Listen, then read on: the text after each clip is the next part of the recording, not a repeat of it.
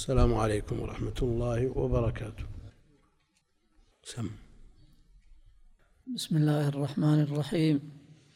الحمد لله رب العالمين، وصلى الله وسلم على نبينا محمد وعلى آله وصحبه والتابعين لهم بإحسان إلى يوم الدين. قال الشيخ محمد الأمين الشنقيطي رحمه الله تعالى: قوله تعالى: والمحصنات من النساء إلا ما ملكت أيمانكم، الآية. اعلم أولا أن لفظ المحصنات أطلق في القرآن ثلاثة إطلاقات: الأول المحصنات العفائف، ومنه قوله تعالى: محصنات غير مسافحات، أي عفائف غير زانيات. الثاني المحصنات الحرائر، ومنه قوله تعالى: فعليهن نصف ما على المحصنات من العذاب، أي على الإماء نصف ما على الحرائر من الجلد. الثالث أن يراد بالإحصان التزوج، ومنه على التحقيق قوله تعالى: فإذا أحصن فإن أتين فإن أتين بفاحشة، الآية، أي فإذا تزوجن.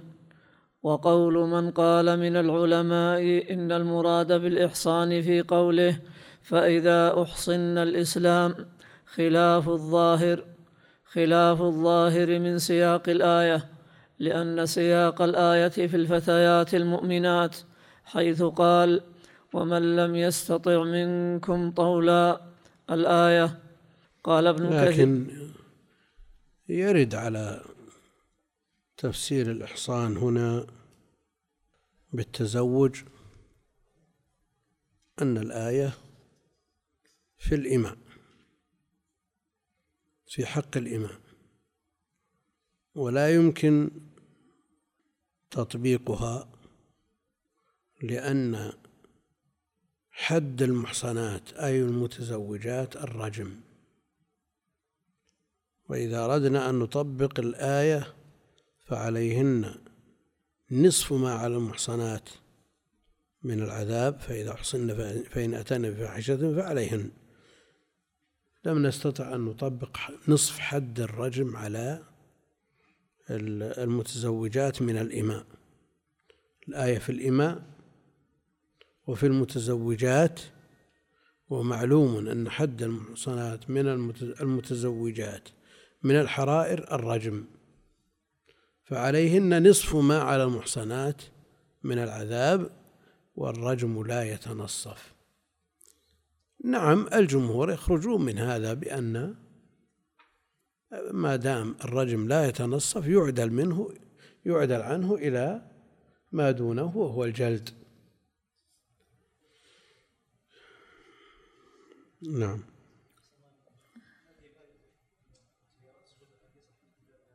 شو؟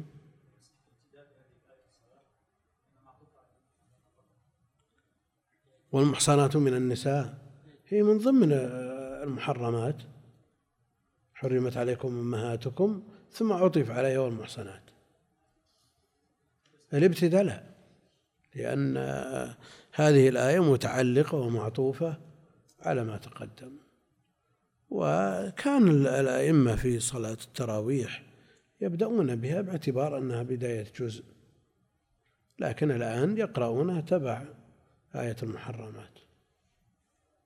نعم.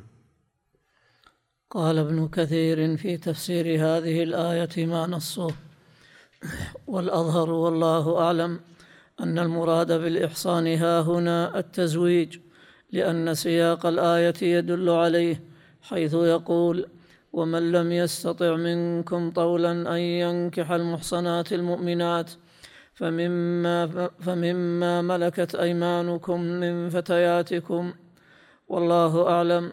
والآية الكريمة سياقها في الفتيات المؤمنات، فتعين أن المراد بقوله: فإذا أحصن، أي تزوجن، كما فسره ابن عباس وغيره، انتهى محل الغرض منه بلفظه. فإذا علمت ذلك فاعلم أن في قوله تعالى: والمحصنات من النساء، الآية، أوجه من التفسير هي أقوال للعلماء، والقرآن يفهم منه ترجيح واحد معين منها. قد يطلق اللفظ ويكون من المشترك اللفظي على أكثر من معنى. نعم. قال بعض العلماء: المراد بالمحصنات هنا أعم من العفائف والحرائر والمتزوجات، أي حرمت عليكم جميع النساء إلا ما ملكت أيمانكم بعقد صحيح أو ملك شرعي بالرق. فمعنى الآية على هذا القول تحريم النساء كلهن إلا بنكاح صحيح أو تسر شرعي. وإلى هذا القول ذهب سعيد بن جبير وعطاء والسدي، وحكي عن بعض الصحابة، واختاره مالك في الموطأ. وقال بعض العلماء: المراد بالمحصنات في الآية الحرائر، وعليه فالمعنى: وحرمت عليكم الحرائر غير الأربع، وأحل لكم ما ملكت أيمانكم من الإماء، وعليه فالاستثناء منقطع، لأن المستثنى ليس من جنس المستثنى منه، فالمستثنى ما كان بملك اليمين، والمستثنى منه ما كان من الحرائر. نعم. ها؟ إيه، من جنس من الجنس. نعم. لا، منقطع من لك. قام القوم إلا حمارا، يعني لكن حمار، لكن قام الحمار. نعم. وقال بعض العلماء: المراد المراد بالمحصنات المتزوجات، وعليه فمعنى الآية: وحرمت عليكم المتزوجات، لأن ذات الزوج لا تحل لغيره إلا ما ملكت أيمانكم بالسبي من الكفار، فإن السبي يرفع حكم الزوجية الأولى في الكفر، وهذا هو القول الصحيح، وهو الذي يدل القرآن لصحته، لأن القول الأول فيه حمل ملك اليمين على ما يشمل ملك النكاح، وملك اليمين لم يرد في القرآن إلا بمعنى الملك بالرق، كقوله: فمما ملكت أيمانكم من فتياتكم المؤمنات، وقوله: وما ملكت يمينك من وقوله وقوله وما ملكت يمينك مما أفاء الله عليك، وقوله: والصاحب بالجنب وابن السبيل وما ملكت أيمانكم، وقوله: والذين هم لفروجهم حافظون إلا على أزواجهم أو ما ملكت أيمانهم، في الموضعين، فجعل ملك اليمين قسما آخر غير الزوجية، وقوله: والذين يبتغون الكتاب مما ملكت أيمانكم. فهذه الآيات تدل على أن المراد بما ملكت أيمانكم الإماء دون المنكوحات، كما هو ظاهر. وكذلك الوجه الثاني غير ظاهر، لأن المعنى عليه: وحرمت عليكم الحرائر إلا ما ملكت أيمانكم، وهذا خلاف الظاهر من معنى لفظ الآية كما ترى. يعني فرق بين أن تكون الأمة تحت كافر وأسرت، وبين أن تكون تحت مسلم، لأن المسلم يتزوج الأمة إذا لم يجد طوع طول حرة، من كانت من إماء أهل الكتاب مثلا، أو أو أمة مسلمة متزوجة بمسلم حر لم يجد طول حرة، أو متزوجة بعبد فاشتراها مسلم، صارت ملك يمين له، فلا تحل له بحال من الأحوال حتى يطلقها أو تفسخ، لأن الكفاءة اختلفت إذا عتقت. على كل حال، حمل الآية على المسبيات وهن ذوات أزواج من الكفار، وانفسخ نكاحها بالسبي كما حمل قال الشيخ أن هذا هو الصحيح، لأنه يقول: وعليه وعليه فمعنى الآية حرمت عليكم المتزوجات لأن ذوات لأن ذات الزوج لا تحل لغيره إلا ما ملكت أيمانكم بالسبي من الكفار، فإن السبي يرفع حكم الزوجية الأولى في الكفر. وهل يختلف الحكم فيما إذا سبيت وحدها وبقي زوجها في بلاد الكفر على كفره وبينما إذا سبيت معه؟ ستأتي الإشارة إليه إن شاء الله تعالى. نعم. وصرح العلامة ابن القيم رحمه الله بأن هذا القول مردود لفظا ومعنى، فظهر أن سياق الآية يدل على المعنى الذي اخترنا كما دلت عليه الآيات الأخرى التي ذكرنا، ويؤيده سبب النزول لأن سبب نزولها كما أخرجه مسلم في صحيحه والإمام أحمد وأبو داود والترمذي والنسائي وابن ماجة وعبد الرزاق عن أبي سعيد الخدري رضي الله عنه قال: أصبنا سبيا من سبي أوطاس ولهن أزواج فكرهنا أن نقع عليهن ولهن أزواج، فسألنا النبي صلى الله عليه وسلم فنزلت هذه الآية: والمحصنات من النساء إلا ما ملكت أيمانكم، فاستحللنا فروجهن. يعني سبب النزول يرجح أن المراد بالمحصنات إلا ما ملكت أيمانكم يعني المسبيات، وعليه تنزل سبب النزول بالحرف. نعم. لا لابد من الاستبراء، لابد من الاستبراء.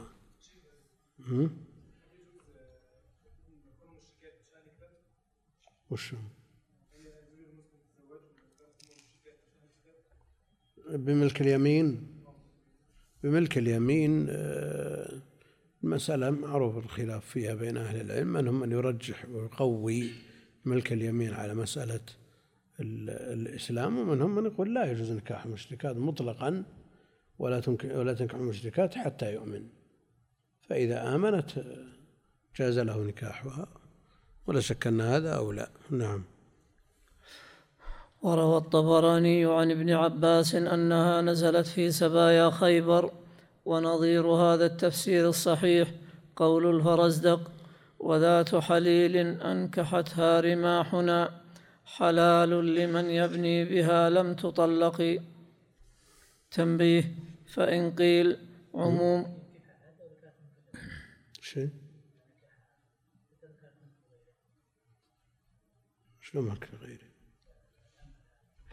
الأمة سبيت فصارت من نصيب زيد. نعم سبي ثم زوجها عمر. تريد هذا أنت؟ وش فعل؟ لا تبقى لملكه، تبقى ملك الأول والولد له لمالكه لأنه يتبع أمه، لكن بالشرط المعروف إذا لم يجد طول حرة. نعم. ها؟ شو؟ شو إيه؟ إذا تزوج يعني لأمد غيره، إذا تزوج مثلا أمد زيد تزوج عمه، يجوز لزيد أن يوطئ أمده؟ أمده؟ لا، ما دام تزوجها ما يجوز. لكن ما زالت أنه أمد، أنها أمده ملك يمينه، لكن ما دامت في عصمة غيره خلاص انتهى. نعم. فإن قيل عموم قوله تعالى إلا ما ملكت أيمانكم لا يختص بالمسبيات، بل ظاهر هذا العموم أن كل أمة متزوجة إذا ملكها رجل آخر فهي تحل له بملك اليمين ويرتفع حكم الزوجية بذلك الملك. والآية وإن نزلت في خصوص المسبيات كما ذكرنا فالعبرة بعموم الألفاظ لا بخصوص الأسباب.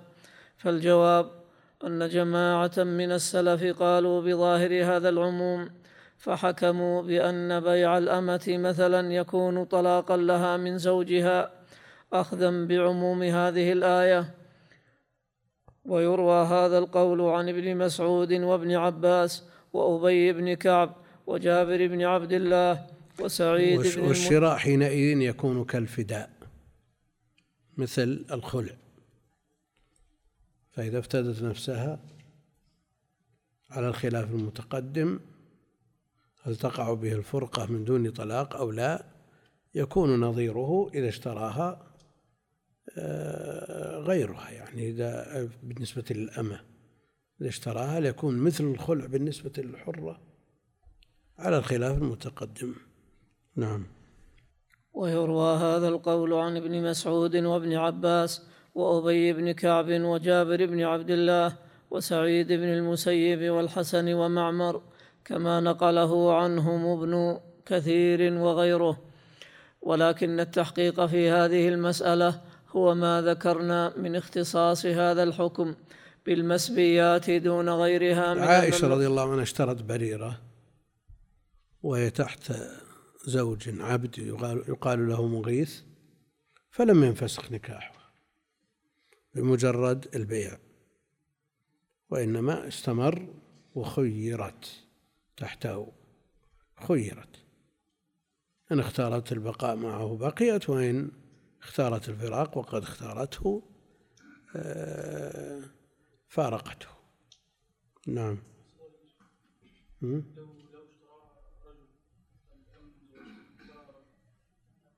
أما متزوجة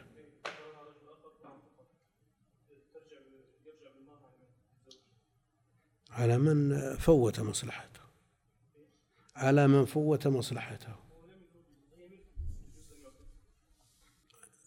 الآن النكاح الثابت العقد الصحيح تزوج هذه الأمة متى متى ينحل؟ ها شلون؟ مثل لكن في قصة بريرة الزوج عبد فلم توجد الكفاءة، لكن لو كان حر ها معروف أن الرواية معروفة لكنها ضعيف، لا تقاوم الروايات الكثيرة التي التي تنص على أنه عبد وكان عبد مغيث يلاحقها في سكك المدينة ويبكي، لكن إذا كان حر إيه؟ بدون ولا يجوز له أن يطأ، يجوز أن يتقى وتبقى تحت هذا الزوج، تبقى تبقى في عصمته.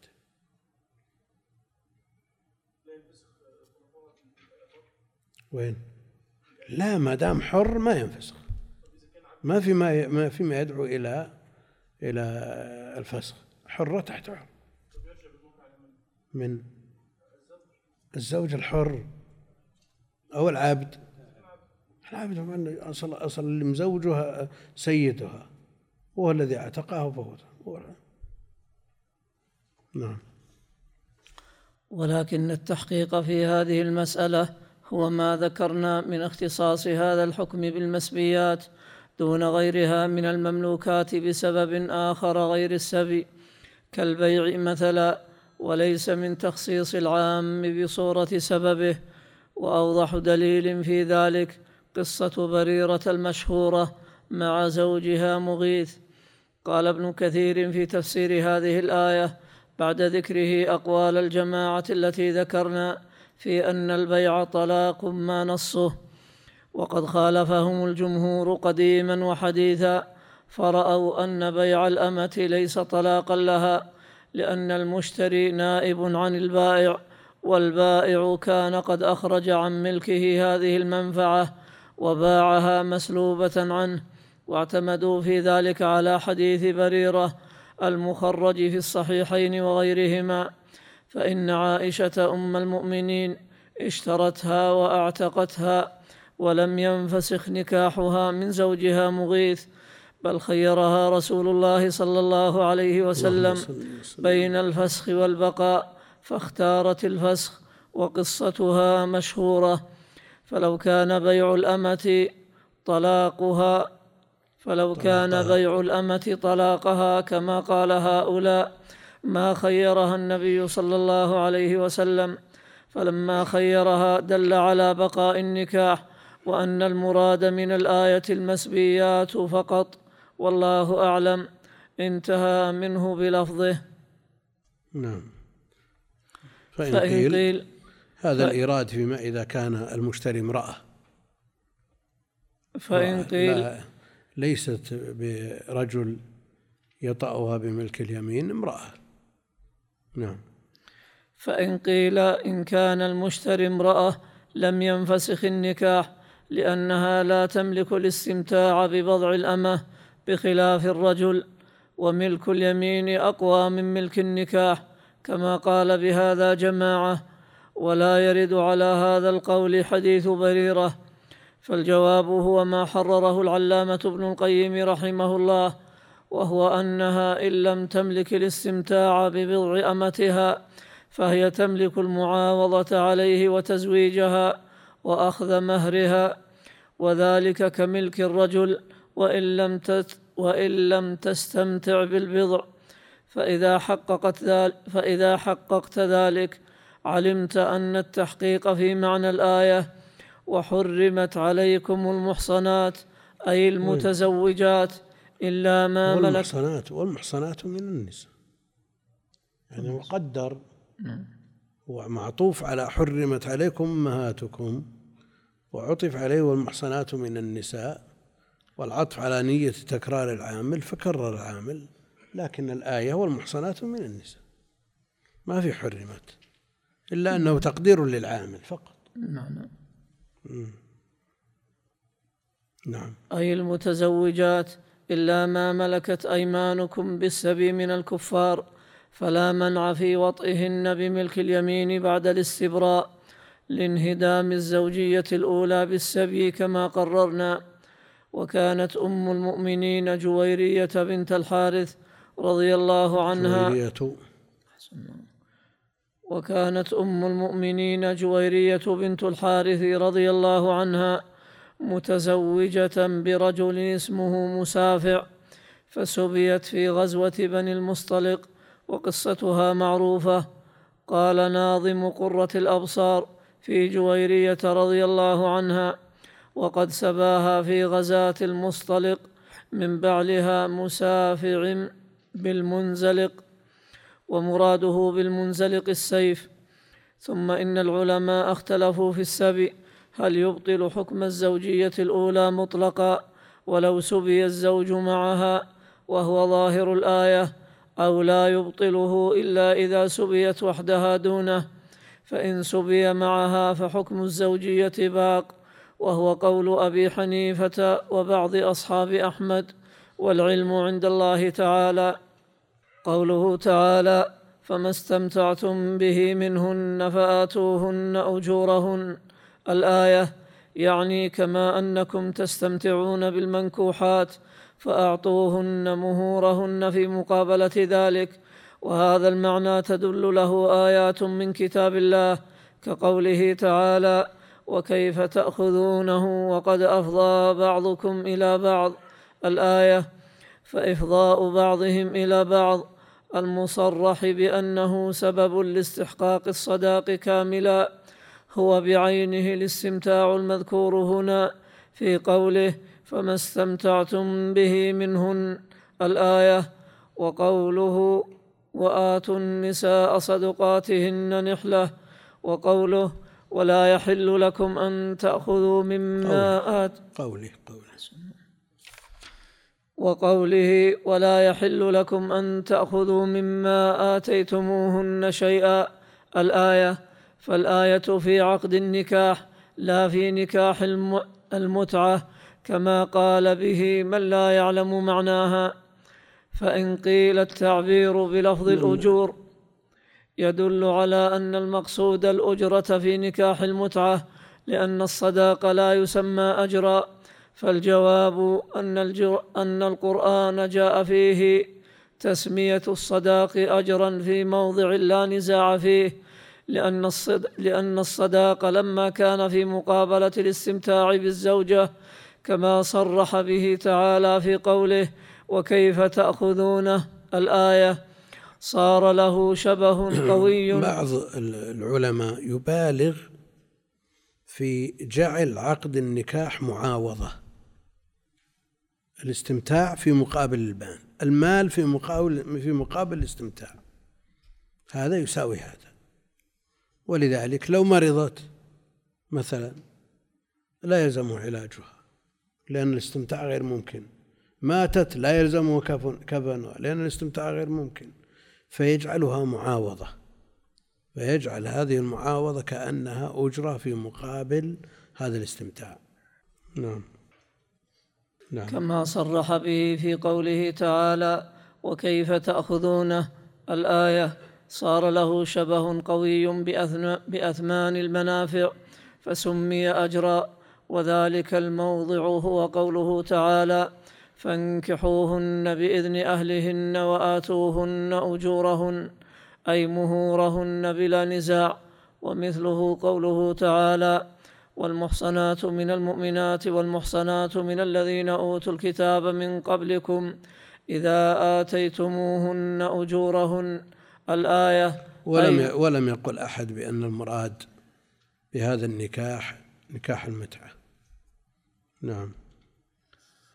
أي مهورهن، فاتضح أن الآية في النكاح لا في نكاح المتعة، فإن قيل كان ابن عباس وأبي بن كعب وسعيد بن جبير والسدي يقرؤون فما استمتعتم به منهن إلى أجل مسمى، وهذا يدل على أن الآية في نكاح المتعة.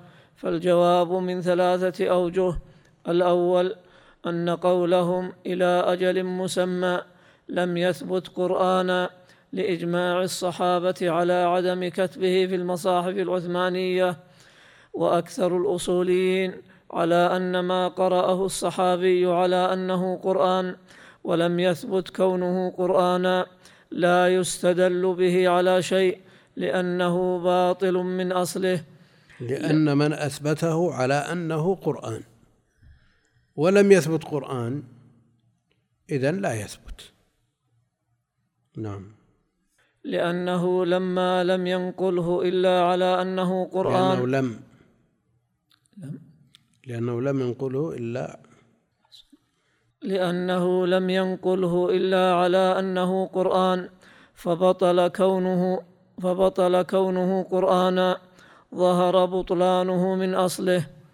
الثاني من أهل العلم من يرى أنه إذا لم يثبت على أنه قرآن لأنه ليس ثبوته قطعيا وقد صح السند فيه فثبوته ظني يعامل معاملة الحديث لأنه نقل عن النبي عليه الصلاة والسلام، هذه القراءة التي يقرأها فلان وفلان من الصحابة على أنها مروية عنه عليه الصلاة والسلام لكن لم تثبت بطريق قطعي، لا تثبت قرآن، ثبتت بالسند الصحيح تعامل معاملة الخبر الصحيح.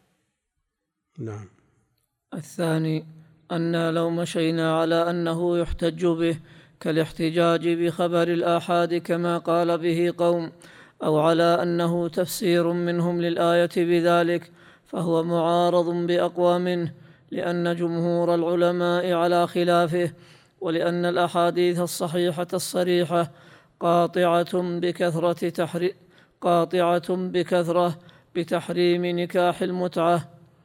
وصرح صلى الله عليه وسلم بأن ذلك التحريم دائم إلى يوم إلى يوم القيامة، كما ثبت في صحيح مسلم من حديث سبرة بن معبد الجهني رضي الله عنه أنه غزا مع رسول الله صلى الله عليه وسلم أنه غزا مع رسول الله صلى الله عليه وسلم يوم فتح مكة فقال يا أيها الناس إني كنت أذنت لكم في الاستمتاع من النساء وإن الله قد حرم ذلك إلى يوم القيامة، فمن كان عنده منهن شيء فليخل سبيله ولا تأخذوا مما آتيتموهن شيئا.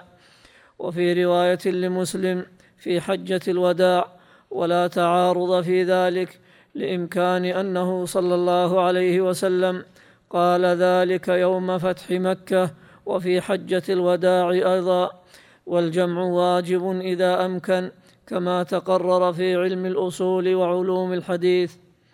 الثالث أن لو سلمنا تسليما جدليا أن الآية تدل على إباحة نكاح المتعة فإن إباحتها منسوخة كما صح نسخ ذلك في الأحاديث المتفق عليها عنه صلى الله عليه وسلم، وقد نسخ ذلك مرتين، الأولى يوم خيبر كما ثبت في الصحيح، والآخرة يوم فتح مكة كما ثبت في الصحيح أيضا.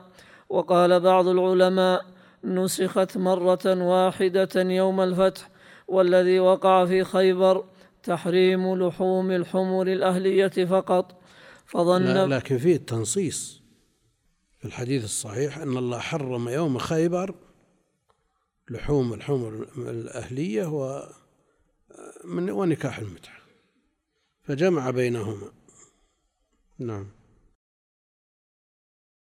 والذي وقع في خيبر تحريم, تحريم لحوم الحمر الأهلية فقط، فظن بعض الرواه أن يوم خيبر ظرف أيضا لتحريم المتعة، واختار هذا القول العلامة ابن القيم رحمه الله، ولكن بعض الروايات الصحيحة صريحة في تحريم المتعة يوم خيبر أيضا، فالظاهر أنها حرمت مرتين كما جزم به غير واحد، وصحت الرواية به، والله تعالى أعلم.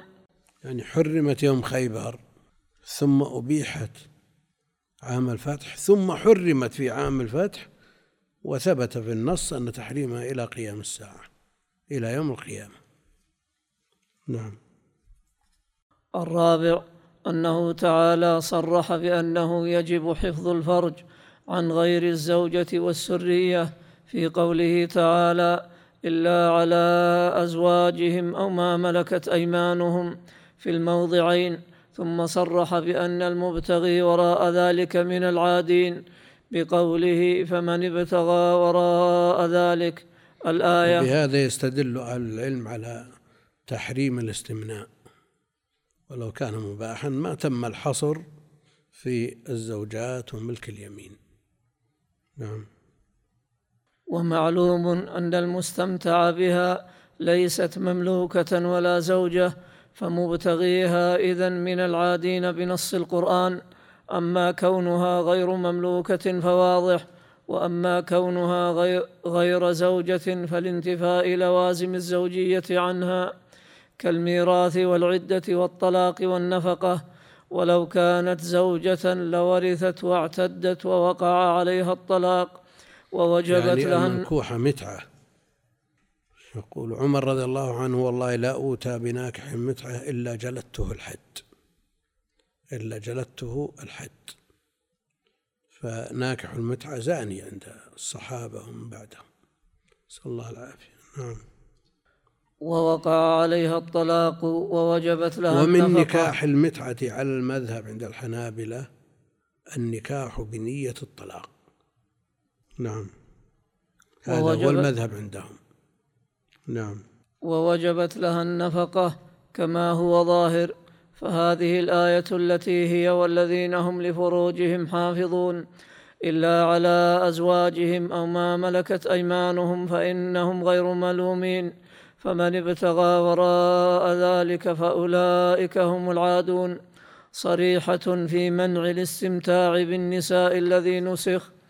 وسياق الآية التي نحن بصددها يدل دلالة واضحة على أن الآية في عقد النكاح كما بينا لا في نكاح المتعة، لأنه تعالى ذكر المحرمات التي لا يجوز نكاحها بقوله تعالى حرمت عليكم أمهاتكم وبناتكم إلى آخره، ثم بين أن غير تلك المحرمات حلال بالنكاح بقوله وأحل لكم ما وراء ذلكم أن تبتغوا بأموالكم محصنين غير مسافحين، ثم بين أن من نكحتم منهن واستمتعتم بها يلزمكم أن تعطوها مهرها، مرتبا لذلك بالفاء على النكاح بقوله فما استمتعتم به منهن الآية كما بيناه واضحا، والعلم عند الله تعالى.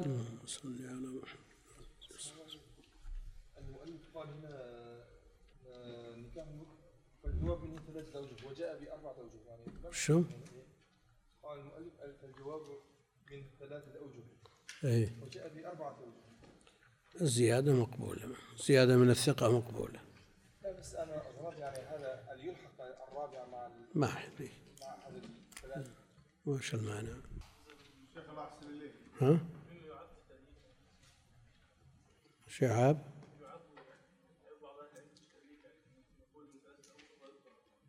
يطرأ له شيء وينسى الحصر السابق بمعنى بشر. نعم. الدول الغربية مهرجان أسبوع السنة. إيه. يبيعون بنات. إيه. يعني من أي أنواع؟ هم كفار. نعم. كفار ومشركون ولا شو؟ من يحصر ملك اليمين بالجهاد والسبي لا يجيز مثل هذا، لا يجيز مثل هذا. ومن يقول أن الكافر بصدد أن يجاهد ويسبى نساؤه ويستولى عليهم يجيز مثل هذا البيع. ولشيخ الإسلام إشارات في الجزء الثامن والعشرين من الفتاوى قد يؤخذ منها أن بعض العلماء لا يمانع في ذلك.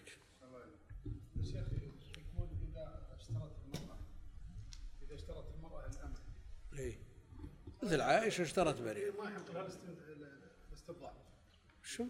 لا تستبضع بها يعني. إيه تتجامع المرأة. يقول ابن القيم أنها تستطيع أن تبعضها. تستطيع أن تزوجها. بس. ليش تزوجها؟ بس تزوجها. إيه. ولا تعطي زوجها يستمتع بها ولا ابنها؟ لا. تستطيع أن تزوجها. يحرم على زوجها.